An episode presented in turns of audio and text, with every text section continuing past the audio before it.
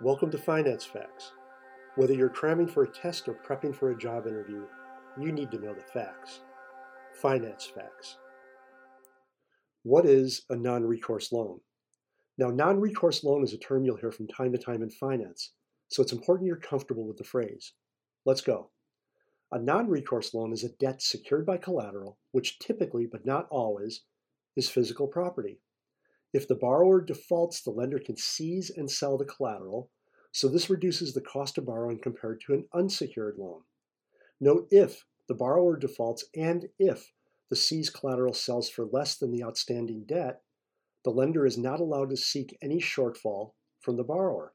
Hence the name non recourse, as the lender has no further recourse than the collateral accepted to back the loan.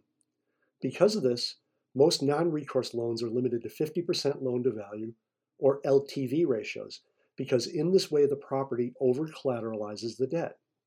There are incentives for both parties to these transactions.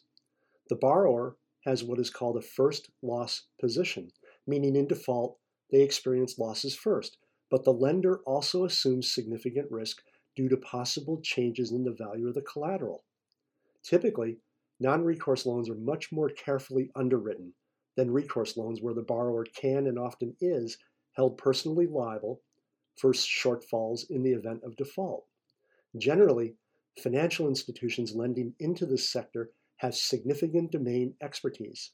This allows them to undertake full valuation exercises and ensure their risk is minimized. A common example of a non recourse loan is large scale commercial enterprises. For example, property development, or shipping. These activities have large capital expenditures, long lending timeframes, and irregular or uncertain revenue streams.